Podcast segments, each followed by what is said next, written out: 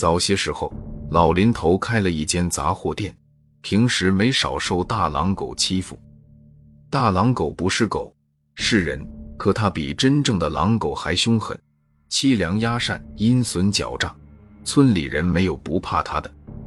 这天，老林头远远看到大狼狗的胖婆娘走过来，立马紧张起来。这婆娘同他男人一样坏，今天来店里肯定又没好事。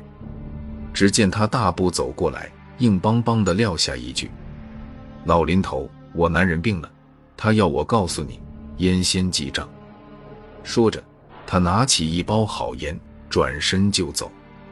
老林头明白了，大狼狗这是要自己去看看他这个病人，当然了，不能空手。这时，大狼狗的婆娘又在另一户人家门口喊道：“我说，我男人病了，他要我告诉你一声。呵，这是要挨家挨户收钱啊！”老林头气归气，还是揣了两百块钱去了大狼狗家。不去，这店就甭想开了。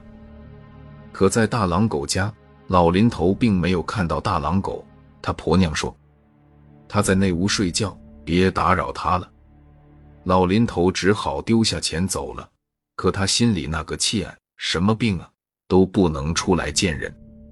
没想到第二天，老林头就瞧见了大狼狗。只见他哼着小调，一身酒气往家走，看上去啥病也没有。还用说吗？装病呢。刚消停没多久，大狼狗的婆娘又挨家挨户的通知了。我家男人又病了，老林头又花了钱，回过头破口大骂道：“又生病，他怎么没病死呢？他是瞧这法子来钱快，上瘾了，还让不让人过了？”受了欺压的村民聚在老林头的杂货店里一起发牢骚。远远瞧见大狼狗的婆娘又来了，大伙一下子紧张起来。这回这婆娘又会找什么借口呢？谁知还没等大狼狗的婆娘开口，他兄弟跑了过来，上气不接下气的喊：“姐姐，姐夫酒喝多了，骑摩托车撞上大树了。”姐弟俩急火火的走远了。大伙在身后一起骂：“什么人啊？这回小舅子也上阵演戏了。”可骂归骂。到时不去还不行。这时候，老林头看到大狼狗的婆娘又急匆匆的走了回来，说：“老林头，拿一包针来，先记账。我男人不行了，我要缝孝布。”老林头心说：“你越演还越逼真了。”正要拿针，忽然他想起了什么，说：“针嘛，就不卖给你了，省得你花钱。我保证过会儿你家真有的是。”还一分钱不用花，大狼狗的婆娘一听不要他花钱，就说：“真的假的？”老林头一挺胸脯，没有针，我给。一会儿，老林头就往大狼狗家去。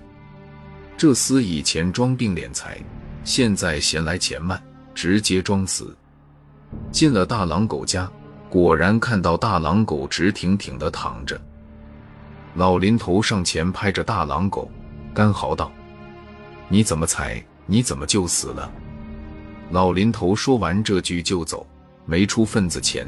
大狼狗的婆娘赶紧说：“老林头，你忘了一件事，还想我出份子钱？”老林头头也不回的说：“忘你娘的头！”老林头之所以这么胆大，是因为他确信大狼狗真死了。接着，所有来的人全跟老林头一样，拍着大狼狗的身体干嚎几声，然后掉头就走，谁都没出份子钱。突然，大狼狗的婆娘尖叫起来：“针针，这么多针，家里针永远用不完了。”他看到大狼狗身上插着好多根针，原来老林头和大伙为了防止大狼狗用诈死的方法敛财。每人带了一根针，在干嚎的时候，趁机把针刺进大狼狗直挺挺的身体。大狼狗一动也不动，真的死了。